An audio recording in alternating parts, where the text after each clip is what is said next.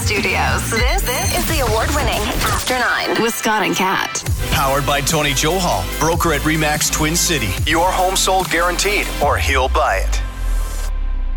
Hey now. Well, hello. It's a sad day. I uh, am a big fan of the royal family, and I know that that is not a popular opinion amongst everyone, but we have a queen who's been a good queen to Canada, and she's 96 years old and not doing very well by the looks of it. I, I don't know if what they're telling us is true that she's resting comfortably right now. That could mean a lot of things, depending on how you want to read into it, Kat. But it's uh, all indications are that this is not good. Yeah, well, I, for me, when we first heard the news, the way that it broke this morning for us and for everybody was that she, th- her doctors are concerned for her health, and then it was she's resting comfortably though, and then we heard family members were flying to Scotland to be with her, and I was waiting, and I thought the only way that I'm going to be like this is not really, really not good is if Harry and Meghan take the trip because we all know that they're they're not going unless it's serious, and sure enough, we had heard that.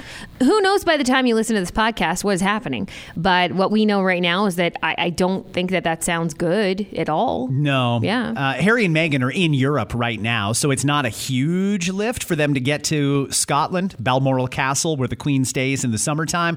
But either way, I uh, uh, think there's a lot of reason to think that this this could be the one.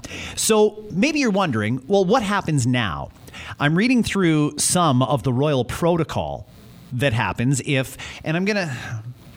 I don't want to talk about the death of someone if they're not actually dead. But for all we know, maybe the queen is dead. And and in the protocol, I'll explain that we might not know right away if she has passed. So a couple of things that you may want to know. First off.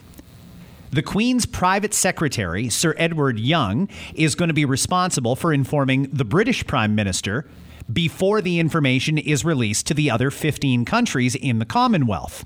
Sorry, 36 Commonwealth nations. There are 15 heads of state that will get informed second, but the British Prime Minister is first. Then the public is going to be made aware of it. They're going to place a notice on the gates of Buckingham Palace. All staff will wear black armbands on their left arm, which must measure three and a quarter inches wide. That's very, very specific for an armband, but okay. Um, after that, who becomes king? It'll obviously be Charles.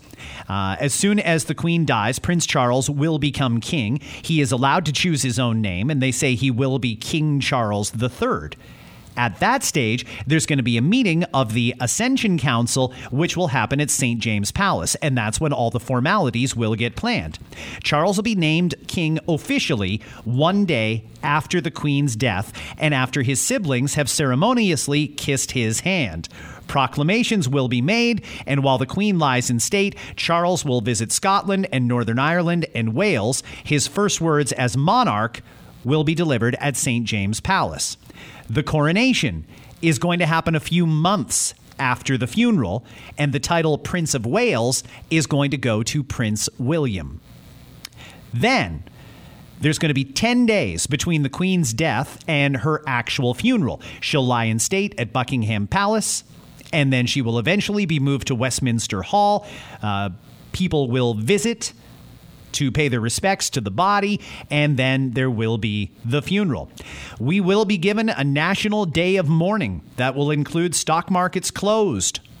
And that will happen the day of the funeral. Should that- be a national holiday. And that that's just Commonwealth, uh, correct? Stock market, like, is that everybody? No, it'll be Commonwealth countries. Just Now, Commonwealth countries. As I understand it, Canada has the option to opt out. However, given how beloved Queen Elizabeth II Ah, is, she's on our money, of course. I don't think we're going to opt out, which would mean that if the Queen passes today, it would be roughly 10 days, and then we would have a national day of mourning the day of the funeral. And again, that would be a holiday.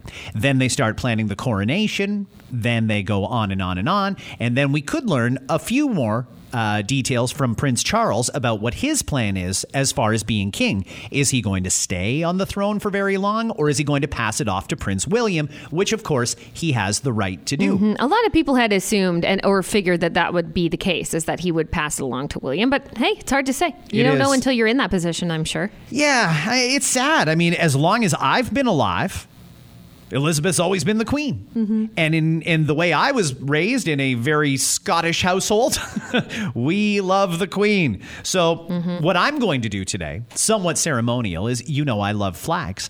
I have uh, a number of them. So, I'm going to hang the British flag today in my backyard. Okay. I'll Very good. put that up when I get home. And uh, what else can I say here? God save the queen. Although at this point, I don't know if God can save the queen because it doesn't look good, like we said. the queen has, um, you know, the queen's led a pretty phenomenal life. Huge. Uh, Yep. Fantastic genes in that woman as well.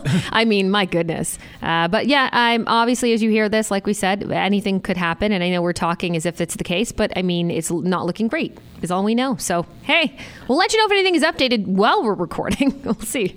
There's a couple of things that I want to mention here on the pod. Uh, number one, they caught that son of a bitch who went on that stabbing spree in Saskatchewan on Sunday. But they didn't re well, I guess no, they did catch him, but he died right after they caught him. It's crazy how all this went down. Yeah. The RCMP say that after four days on the run, 32 year old Myles Sanderson was spotted in a stolen white truck. He ended up driving it into a ditch while being pursued by police. And then, shortly after he was arrested, he went into medical distress and he was taken by ambulance to a hospital where he was pronounced dead. They say it was self inflicted, but they cannot comment until the autopsy is returned. I, uh, I think everybody kind of assumes that he probably popped some pills before they arrested him, right? Is that a safe assumption? Yeah, you know what? It's and it's the story as the story goes. He had an, he did have a knife with him, and was he in a car at the time, or he was at a at a place at the time when No, they he was actually in a, arrested him? Yeah, they arrested him on They the ran side of the off. road. Yeah, they ran him off the road, and then self-inflicted wound. I heard he did have a knife on him. Does that mean he could have? How could you hide a stab though? Because the only thing I'm thinking, other than pills, which I agree, I, I believe that that that could uh, and likely is the case, is that he took a bunch of pills knowing this was going to happen, and he did break into a place right before. So I feel like it was almost his way of, okay, I'm gonna. Uh, not even surrender technically i'm gonna seem like i'm surrendering but really i'm going to pop a bunch of drugs that's what some people are theorizing that probably makes the most sense because i don't think you could hide a lot of physical injuries unless it was a concussion a serious head injury of, of some kind um, I, I guess we won't know until the autopsy and they're not going to tell us i mean even if they found a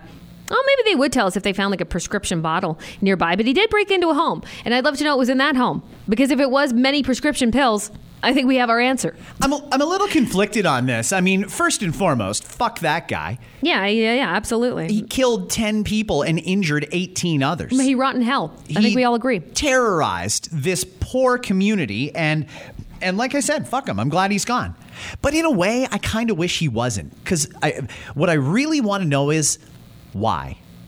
Why'd he do it? Why did it happen like this? And who killed his brother, who was initially one of the suspects, and then he was found dead near one of the crime scenes? How did all this go down? I don't know if we're ever going to get the answers to these things, but I would kind of like to know. And how in the hell was this guy even out? Did you see his rap sheet? This guy has been arrested so many times, violent crimes, Mm-hmm. and he was out on bail. Out on bail. Dude, Canada is is we are one of the worst. Our our justice system is not a justice system. It's just like a very l- loose law-ish system. It's not good, especially when it comes to those who are out on bail that shouldn't be, those who are put behind bars that maybe don't need to be, and others that are set free that should be behind bars. It's a fucking mess. And this is one of the many examples of how messy and terrible our system is. It really is, and I do feel for everybody involved there. It's a, it's it's sad and it's scary. Um, I'm also glad, obviously, that he's dead. But I guess we'll find out answers uh, from what the law enforcement there knows. I know that this is like the biggest thing that they've had going in a long time. Yeah, for sure. Right? I uh, I don't think I've ever had this conversation with you. So here's a hypothetical: If this son of a bitch had lived, could that be the catalyst to bringing back capital punishment in Canada? And would you want it? I would want it. I'm a fan of that. I, I I would love. I mean, I would love a more of a karma system. So what you've done is kind of done onto you. That's too twisted for the world today. People would think that that's not right. But hey, if you If you did something to someone, we should find a way where you're going to get punished and killed in the exact same manner. If you, you know, threw someone down a, I don't know, well, we're going to throw your ass down a well. Really? Like I would love that system. That's yeah, it, truly, truly. If that, that if the world was the way that I wanted it to work, uh, yeah, absolutely. You did something shitty, you're going to get something done shitty back to you, and maybe and the crime should kind of fit the punishment, and it doesn't here. It just doesn't. So, if somebody killed somebody by hitting them with a car, they did it intentionally. We would then kill them by Yeah. hitting, smoking them with a car. Yeah, and probably just have like a list of people who are willing to do these things. Oh, like a volunteer a registry. volunteer registry. Ah, ah, Yeah, okay. yeah, yeah, sure. Uh, yeah, I, I just, uh, I don't know. That's the way I'd like to see it because there are some people out there who do just disgusting, terrible things. And I know that it won't bring healing to the families uh, who lost someone. It's not like it would cure that. Like, oh, I feel so much better now that I know this person died in the same way. But I, I don't like the system we have in place. I can tell you that much. But yeah, cr- you know what? Um, capital punishment, I'm okay with. I'm, I'm totally okay with. And I feel like anyone who does get capital punishment now in certain states it's there, in certain states it's not. When I read the stories, I think, yeah, you did some pretty heinous shit. It takes too long for them to die, though. They're there too long, waiting on death row, in my opinion. Like, if you did something that bad, the second that you're sentenced, it should be like, okay, let's fry you right now. Well- I, I have no, I don't, just don't give a fuck. Like, I don't, I don't care about those people. Why? Why? They don't care about others. Does it have to be us killing them? Because one of the things that occurred to me is if this guy did pop some pills and he died a very short time later, right after police took him into custody, if that's how it went down, would you be in favor of you're going to jail for the rest of your life? If you don't like that, there's a bottle of those pills. Take those. You'll be gone in, in an hour, and give them the option to take their own life. Um, yeah, I'd be willing to think about that one too. Interesting. Because then it doesn't take up any taxpayer money while they're waiting to die. you know what I mean? Yeah. Oh, and in jail, uh, that that'll cost money. It's it's grief on the the prison system. The prison system goes through a lot of stuff. Those who are involved with it know. So yeah, I'd be okay with it. We learned a lot during COVID about our own healthcare system. We learned how vulnerable it is. We learned that the entire thing at one point was hanging on by a, a shoelace or a string of dental floss. I mean, it was a house of cards ready to collapse at any time. And we've had to get creative. And the new health minister here in Ontario, Sylvia Jones, yesterday gave the green light to a plan that could, in theory, help solve this healthcare crisis and help keep us open if, God forbid, there's some serious wave of COVID that happens to come in this fall or winter. Is it a good one? Uh, yeah, in fact, it's so good that I'm wondering why the hell didn't we do this sooner?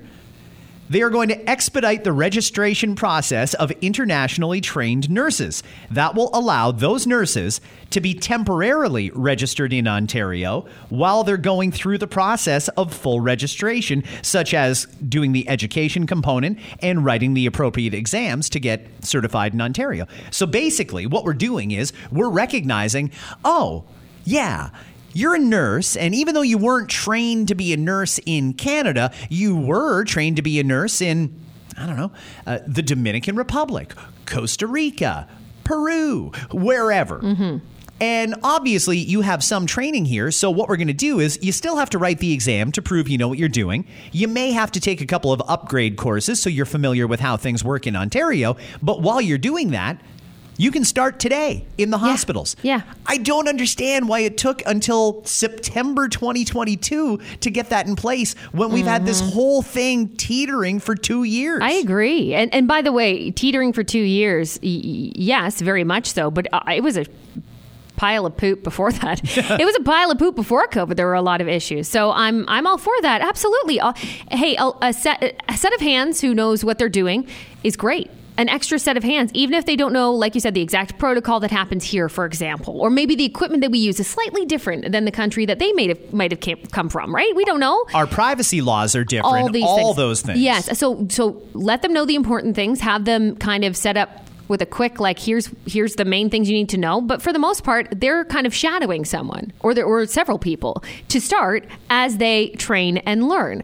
There's nothing that gets you trained and learning something faster than being on that job and learning and seeing it in person. So I'm a big fan of that. There's some things that are universal no matter where you got trained. If your job is to take somebody's blood pressure or give them one of those little little cardboard bowls with the pills in them, you can do that in any mm-hmm. country in the world and there's no reason that we should keep excluding people because they weren't trained by our system. Yeah, it doesn't make sense to me. The other one that's kind of curious is so they've greenlit that. That's going to happen. That should, in theory, get people who are trained nurses but aren't allowed to be a nurse in Ontario into nursing now, should they choose to want to enter the field. But we've also got a doctor problem. So the health minister also gave approval to the College of Physicians and Surgeons of Ontario for it to create a temporary three month registration for physicians that are licensed in other provinces. Now, I don't know a whole hell of a lot about our healthcare system. I don't want to pretend that I know how it works. But I, I just want to want to ask one question.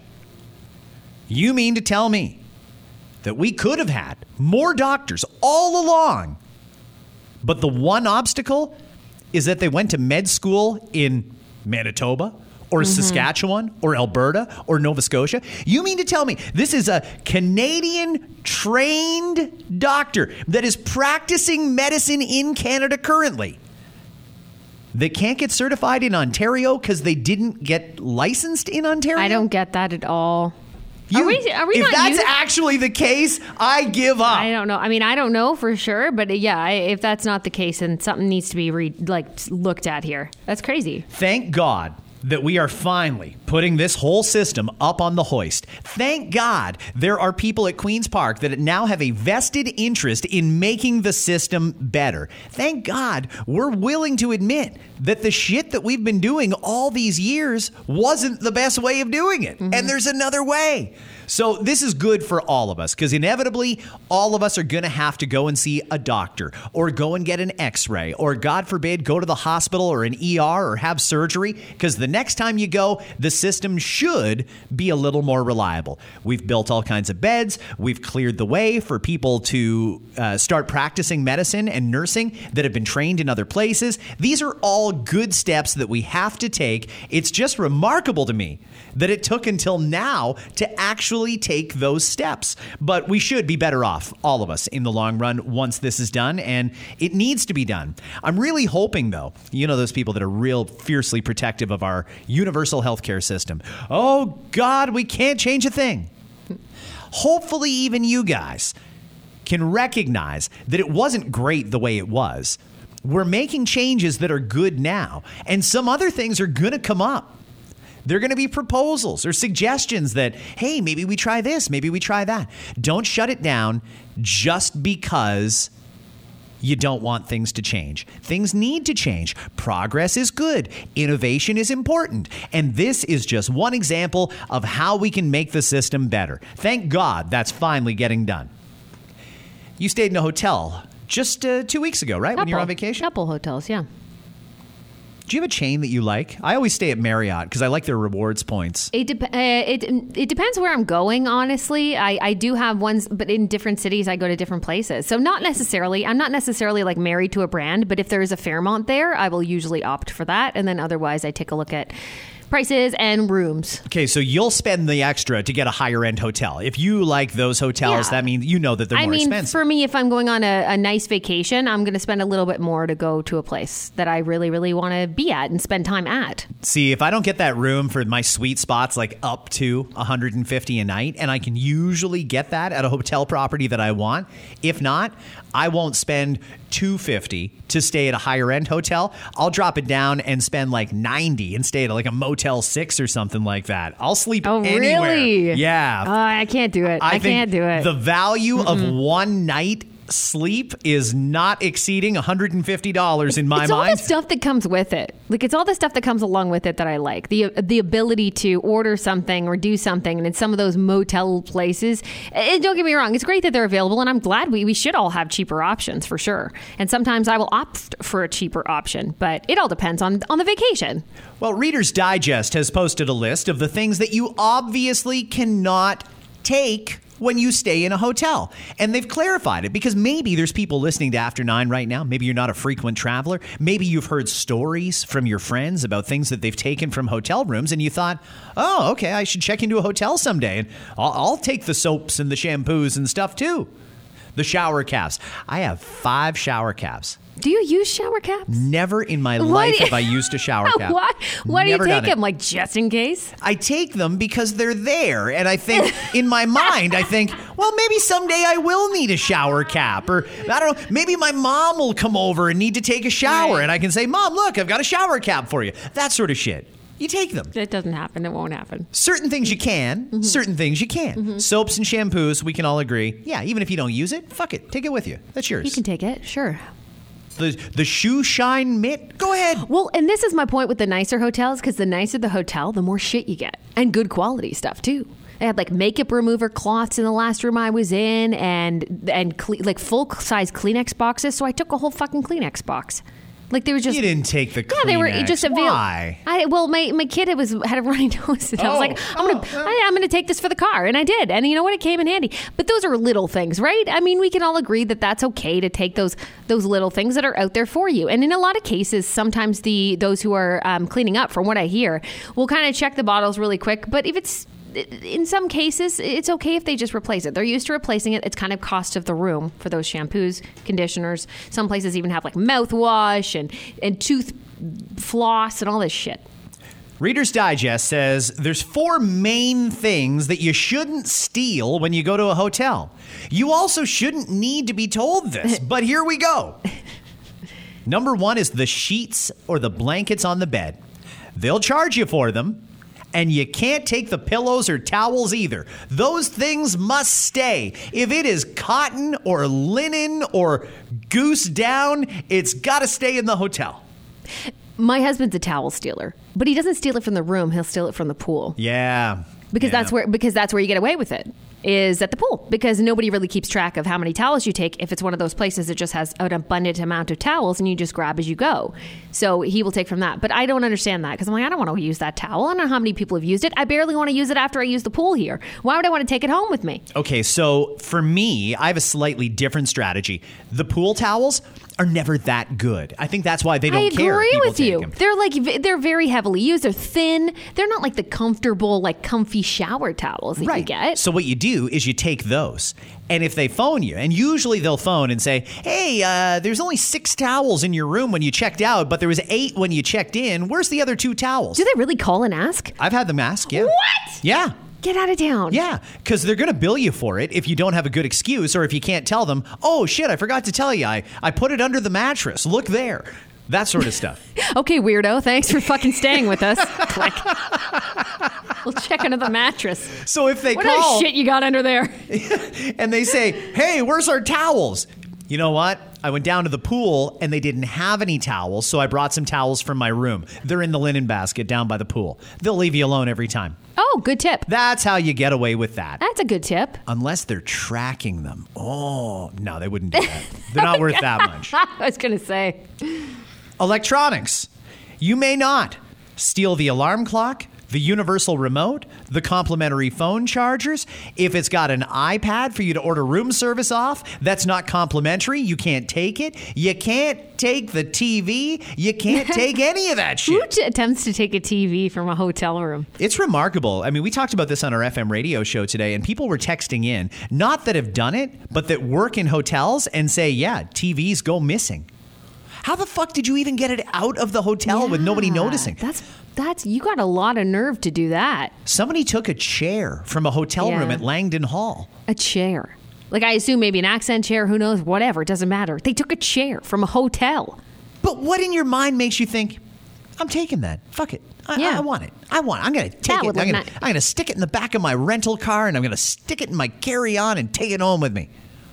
What are you doing? Yeah, I don't I don't get that either. It's one of those things maybe where if you seem like you're you're you know what you're doing and you're supposed to be there, then people will leave you alone. Maybe that's what they figured. So they're like, hmm, I'm just going to take this chair. Hey, how are you doing? How are you doing?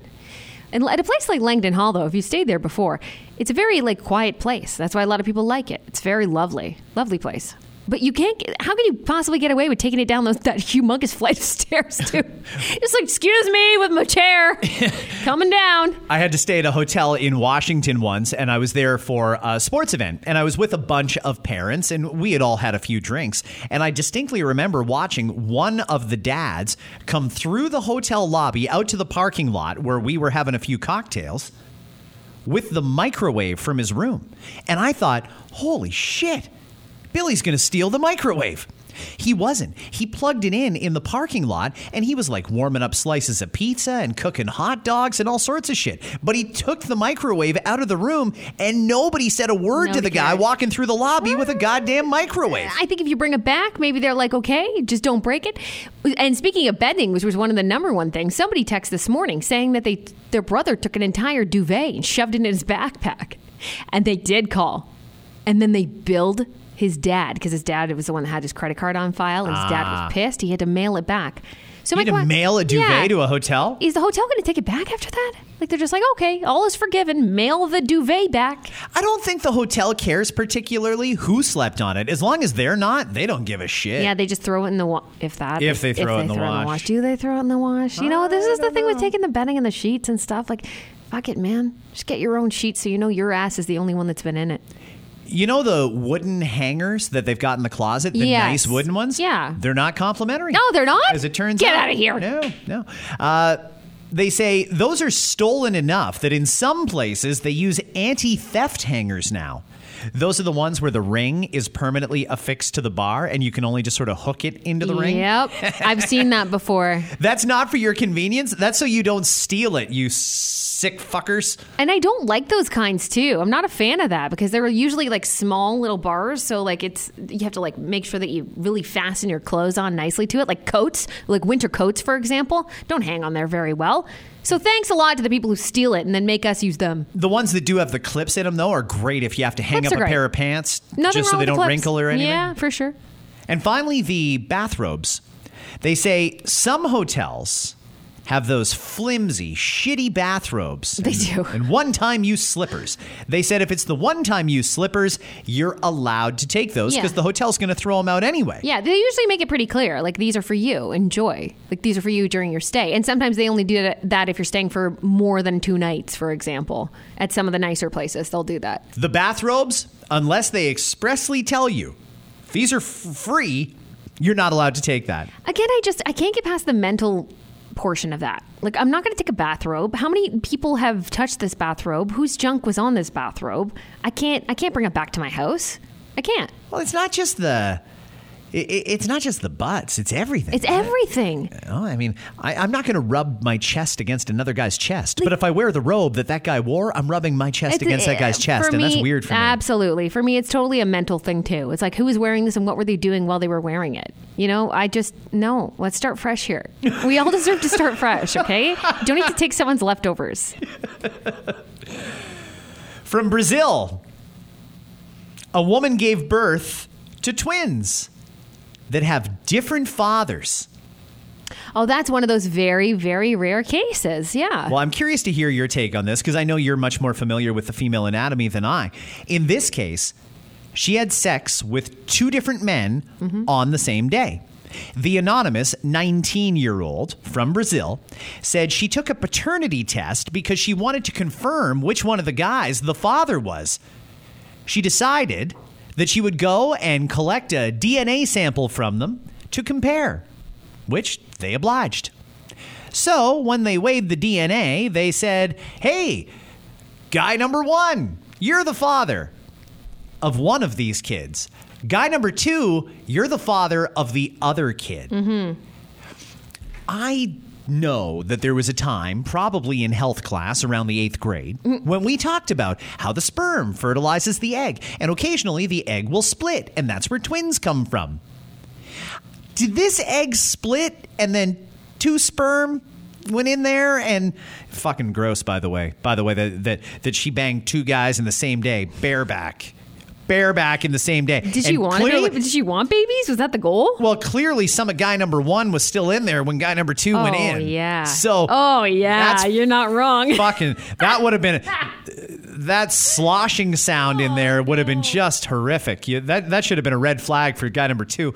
In any case, how did this happen? Did two eggs come down, or did one egg split and the sperm Well- from one guy fertilize one and not the Yeah, other? Yeah, well, when she was obviously ovulating at the time, and then uh, sperm from one guy hit hit egg number one, and sperm from other guy hit egg number two, or this egg had already. No, I don't even think that that could happen. That the egg could split and the sperm could hit the other one. I mean, I'm I'm I.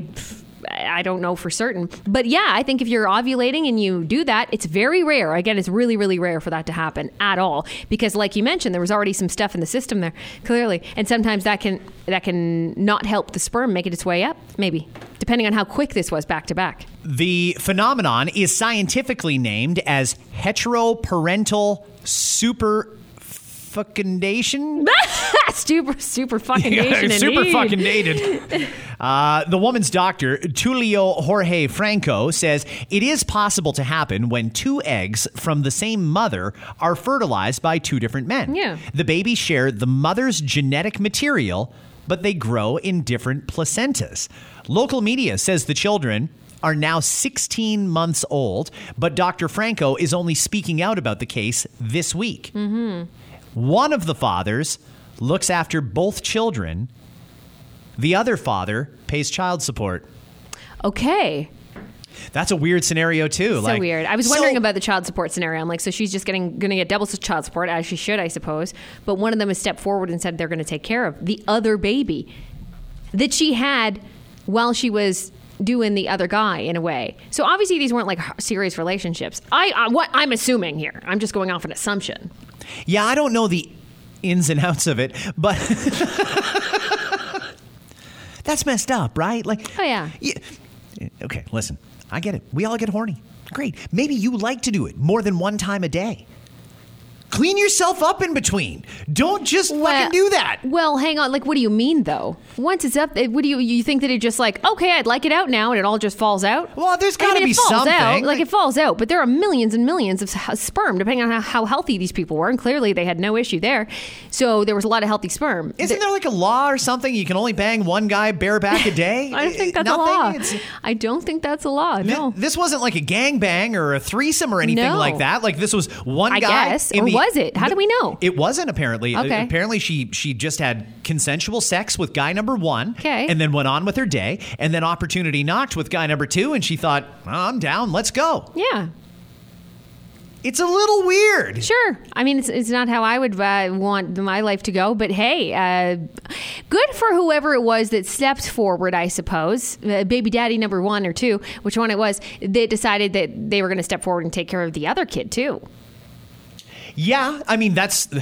I mean, it, it would be That's very weird- weird, weird if both scenario. dads wanted to be there, hands on with the kids. Uh, that would be strange. but you'd make it work. You'd, you'd have to do a lot of juggling, but you'd make it work, I, suppose, just like anybody would in that scenario. Yeah, and uh, you'd have to be open to doing stuff for both kids. Well, uh, this is my kid. That's your kid. I'm not doing anything with your. I'm taking my kid to the lion safari. Your kid, well, fuck, whatever. Well, that's the thing, right? And they're bro- and they're twins. Like, I mean, this is this is these are siblings and twins, so they want to do everything together. So it is a it's a strange one. How do you think that conversation went when mom found out that the two babies she was carrying were from two different fathers? She would have had to sit them down and explain this to them. You'll never fucking believe this, guys. So I swear. good news and bad news. the good news is both these kids are not yours. And dad's probably thinking, yeah, fucking right. Bad news is one of them is. Yeah. The other one's the guy I shagged later on in the day. It's weird. And at what point do you are you ready to tell your kids that? And they start asking the questions and putting two and two together. That's a fun conversation too. Oh my God. That's going to come up at a show and tell or something like that in school. or- Someone's doing the math. Like, wait a minute.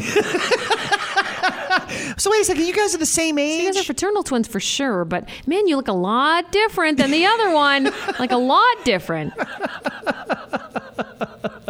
Oh, that's going to be great someday. Someday, that's going to be a great story to tell. Uh, another one, though, from the uh, the Reddit "Am I an asshole?" section. Great. I love this section. This is a traveler, and this traveler did everything right.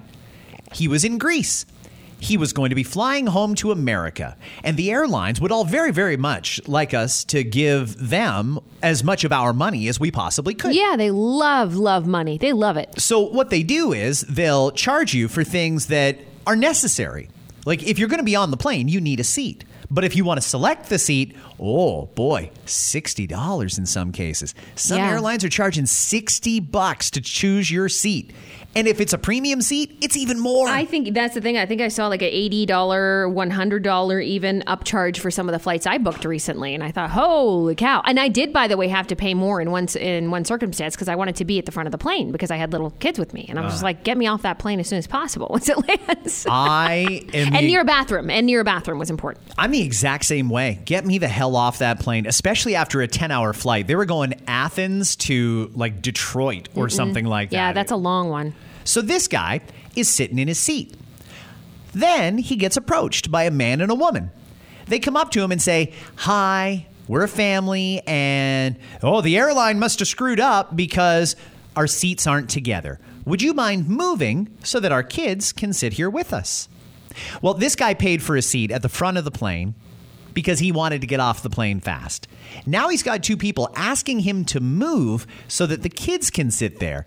And he said, No. I paid for this seat. I, am not going to move. I, I'm just going to stay here. Then mom threw a temper tantrum and called him an asshole. Loud enough for everybody on the plane to hear. So then other passengers start chirping. Hey, why won't you move? Why don't you give, give let the family sit together? What's the big deal? Blah blah blah blah blah. And this guy's trying to stand his ground, like, hey, I did what I was supposed to do. I went in, confirmed my flight, I paid my money, I selected this seat. I paid for this mm-hmm. seat. I'm going to sit in this seat. If they are not together, I'm going to assume that they did not pre-book their seats. Maybe to save money, which I don't blame them. Four people traveling, that's expensive. Mm-hmm. If it's 50 bucks, that's 200 bucks to select everybody's seat. So what do you do? Maybe you just hope that somebody will generously give up their seat. In this case, he wouldn't. Mom made a scene, and then other passengers started piling on. This guy felt like a bag of shit for the entire 10 hour flight because he wouldn't give up his seat, and it seems like he didn't do anything wrong. I that's a that's sa- actually makes me sad to hear that people are chirping him. And who are the people chirping him? Because I would like to know who who gave up their seat. Then did someone eventually give up their seat and say, "Oh, I'm going to trip this guy"? Well, if you're going to do that, then be willing to try to move some stuff around yourself to get this family together. But as someone who just traveled with a family, it's a part of the deal.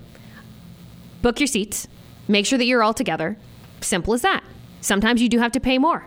It kind of sucks, but it is what it is to make sure that you're all seated together if that's what you want. The second thing I thought of is there's n- there's no pattern I can see unless they were literally four separated people and two of them were kids. But I feel like the airline wouldn't allow that to happen depending on how young the children are. They would make sure that that's changed. If there were two of them together and two of them together, there should be no issue anyway. One parent, one kid. Like it's not fucking hard. Just figure it out, family. Just math. Just figure it out. As I go through the comments on Reddit, the majority of people side with this passenger.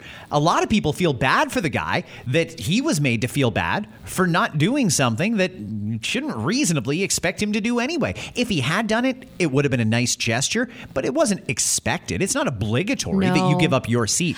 There's certain scenarios where I do think you Yeah. give up your seat. Yeah. If there's a, uh, I've been at the airport and someone is there on standby and they've got a, I don't know, a sick relative or a, or whatever, and they've got to get to a city for something, or they're getting married and oh fuck, I'm gonna miss my own wedding. In that case, they'll ask for a passenger to voluntarily move or give up their seat. Elderly people that have health problems, that sort of thing. They'll do that sort of thing. People that are traveling last minute with a nurse or someone like that. Yeah. They've asked people to give up seats, and they have in the past, but you don't have to do it. If you do, again, that's great. But if you don't give it up, nobody should shit on you for not giving up a seat that you paid for. Uh, let me ask you one more thing on this. Had the guy said, "Ugh, fine, I'll move. What row are your kids in? I'll go sit there. Do you think they should pay him for how much he paid to pay for his seat? Like if he paid a hundred bucks to get that seat close to the front of the plane, do you think they should throw him a hundo and say thanks for your time? I mean, yeah, you can let the person know, like, look, I did pay an extra hundred dollars for this legroom seat or whatever, whatever the reason is. There's always different reasons why the seats cost more money, but I paid a certain amount of money to be close to the front with extra legroom. Um, Like, what do you say about that? Yeah, I'd love to hear a response because if she's if she or they are willing to be like, yes, you know what, we're going to give you hundred dollars, we're going to make sure that we pay you for that extra charge, then maybe that would be. I mean, if that's something that matters to him, if it's really about the money, then yeah, he should bring it up. If it's not about the money and it's just about the principle of it, then stand your ground and, and sit in your seat. I feel like people think too much about a bus scenario or a subway scenario when Yeah. they're listening to this story, and there is a massive difference because we're talking about something that is first come, first serve. And you bet your butt, I hope that anybody who saw, you know, a mother struggling with young kids or a stroller that should be in a spot that maybe had room for that stroller or had room for the for the mom and the kid would stand up and be like, "Oh, you take my seat. You're with an infant right now. You take my seat. You're pregnant right now. Elderly person, you take my seat because you're elderly right now." I hope that everybody does that. But that again is a first come first serve scenario. Airplanes don't run like that. Airplanes are you book your shit, you pay for your seat. You pay extra for the good seats. First come, first serve. Get your shit in order. Get your shit in line. This probably wasn't a surprise trip like last minute emergency situation. That's likely not the case here. So take what you can get. Next time, plan better. That's it. Now you know. I uh, I just remembered I was flying once out of Atlanta and I was flying back to Toronto, and it was a weird set of circumstances where I was booked on a flight. Uh, let's say it was the one o'clock flight. But there was a 12 o'clock flight. And I said, if there's any way I can get on the 12 o'clock flight, that would be amazing. I just want to get home a little bit faster. Sure enough, somebody didn't show up for their flight. So the crew came over, and it was uh, Delta, I believe. Delta person comes over and says, Hey, you wanted to get on the 12, right? Okay, give me your boarding pass. I'm going to make the switch right now. This person's late. We're about to close the door. I'm going to get you on this flight. So I got on that flight. The person that didn't show up had uh, premium seating and they'd pre-ordered a meal. When I sat down, they brought me like a nice pasta, pasta and chicken, Yes, and and I got a glass of red wine with it. And I thought, this is fucking great. I'm going to be home an hour early, and they're going to feed me and fill me full of wine. That's good. That's rare now. Oh, it doesn't happen like that very often, Kat. Uh, one more thing. You watch the show Diners, Drive-Ins, and Dives? I have seen it before. Yeah, it's been a while, but I, yeah, I liked that show a lot. I'm one of those people that thinks Guy Fieri is a really good personality on television. He's happy, he's positive, Yep. even when the food is shit. And I'm convinced. He's ate some real trash, right? He's had some trash Yeah, over yeah, the years, but he never actually says, "Oh my God, that's the worst thing I've ever eaten." He'll tell people, "I mean, there's some good things about this, you know. I mean, there's a It's different. yeah, like he doesn't want to hurt anybody's feelings. It's funky. It's different. I, I like that a lot. And he's doing some interviews now to promote the new season. And one of the things that came up was his kids. And he's got an interesting rule. He says, when it comes to my kids, even though I can afford it, I will not buy them their first, sorry, I will not be buying them a car. They will get an older car for one year. If they go the year without getting any tickets and with no accidents, then we move on to a newer car. He says, Show me you can spend a year driving the car, not getting any dents, not getting into any wrecks, not getting any tickets. Prove you've got it together. Then you're allowed to take your own money out of the bank and go buy a car.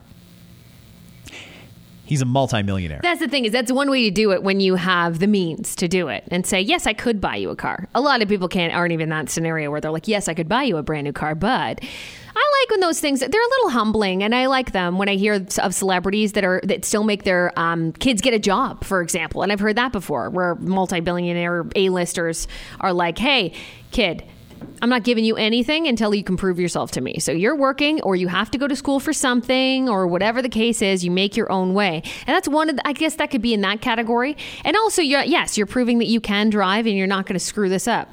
Because imagine buying that brand new car, even though you are a multi-millionaire, buying the car and then your kid totaling it. Like that's not a good feeling, no matter who you are or how much money you have. Well, it, it, whether it doesn't matter how old you are or how much money you do or don't come from, you still have to prove that you can drive because we're talking about a major safety issue here. Sure. And he's going to make them put their money where their mouth is. Hey, if you grow up seeing your dad on like three different TV channels, 24 hours a day, seven days a week. You know your dad's famous. You know your dad's hanging with a lot of celebrities. You know he's got a lot of money. you could probably reasonably expect that when it's time to drive, you're going to get a car. Mm-hmm. In this case, he will give you a beater. Like he's not willing to spend more than a couple grand on it, and that's your test car. If you can manage to not screw that up for a year, then you're allowed to take your own money and buy yourself your own car. And if you want a Range Rover, go buy a Range Rover. Don't come to me looking for a Range Rover. You buy it with your money. I think that's an amazing example to set because I've I remember the stories from all these years in radio where you get a a really really rich celebrity and for the their kid's 16th birthday Yeah. they get a brand new Ferrari or a brand new Lamborghini. It's too much. It's way too much for a young, inexperienced driver to handle. So, this, I think, is a really good policy. But there are going to be some people who think, look at him being so mean to his kids. He can afford it. Why doesn't he do it? Why doesn't he That spend so money and buy not, and that's not mean. That's not. it's not mean at all. It's not meant to be a punishment. In fact, it's a life lesson, if nothing else. But I think it's great that he does that. Look, nothing and nothing as a as a youth is going to make you want to work harder than when you have to drive that beater. Myself, my brother, and my sister, all three of us, at one point when I first got my license, because at first they shared it, all three of us had to share one car. Do you know how quickly we worked so hard? While I was in high school, I worked almost every night just to make enough money to buy my own car. And I bought my own car by the time high school was done. I had my own car because I was like, I was feeling like, okay, I need to work for what I want. My parents aren't just going to buy me my own car. They're like, here it is, create your schedule, don't fight over it, treat the car well, because we're not just going to give you a handout here. And that's what they did. And I worked my ass off to get my own car because I just didn't want to share that schedule and have to drive that particular car, even though it was very comfortable, the Buick Regal, very comfortable. But uh, I know, I was like, no, I want my own car, I want my own freedom and independence. I need to learn how to work for it. And I did. And I did that. And I felt accomplished doing that, right? I think that's so important for everyone to feel accomplished and not feel like they're just being given handouts. You got to learn, you got to work for shit. Fieri said it was a rite of passage for him and it will be for his kids as well. And he says, I want them to be self sufficient. Mm-hmm. Don't rely on daddy's money just because we happen to have money. What a great example to set. I think that's fantastic. Yeah. Then I think to myself, and fuck, I give my kids way too much money. Way, way, way too much money. You are nice. you are nice like that. But yeah, I, I, I don't know. I feel like I'm going to be more. I'm not going to be. I, I'm not going to be the person that give handouts. Don't care. really? Yeah, no, they need to learn and they're going to learn young and I'm going to get them to look into jobs early. It astonished me how many of people that I knew growing up that didn't have jobs in high school. Like I was just like, how do you get away with not having a job? Like mm-hmm. I don't know. For me, it was just like I got to high school. As soon as I finished grade nine, I got a job that summer. I got a job. I worked. I had money, and and I started saving money. And I learned about savings. And I learned about this. It was so important for me to do that, even as a young person, though. Even younger, I started babysitting when I was 11 years old. I had a newspaper route before that. So for me, it was like always in my blood, and I'm going to pass that down. You got to work for your shit, and I'm not giving you every single cent for for college or university. Nope, you got to work for some of that too, which means work hard as long as you keep up with your studies and find a balance. Life is about finding a balance. Learn early. You got to find a balance between work and school. Just like when you're older you're going to find a balance between work and your personal life too. Do you think realistically, sorry, you'll be able to stick to that? Yeah. Because I mean, I I had every intention of doing that. I mean, I was raised by a single mom, and and we didn't have a lot growing up, and I uh, uh, I had to make ends meet too. I I had to work during school and and all that sort of thing, and I did, and and I saved up i bought my first place when i was 20 years old or 19 years old and and that all came from hard work and i thought i'm going to do the same thing with my kids in hindsight, my kids have jobs, but they really just have jobs to be able to pay for their spending money and stuff like that. I don't give them handouts for that, but I mean, I do pay for their cell phones and I do pay for their insurance and their gas and all Yeah. that sort of thing. And uh, there's going to be, be people hearing that thinking, oh, yeah, okay, you're just giving your kids everything.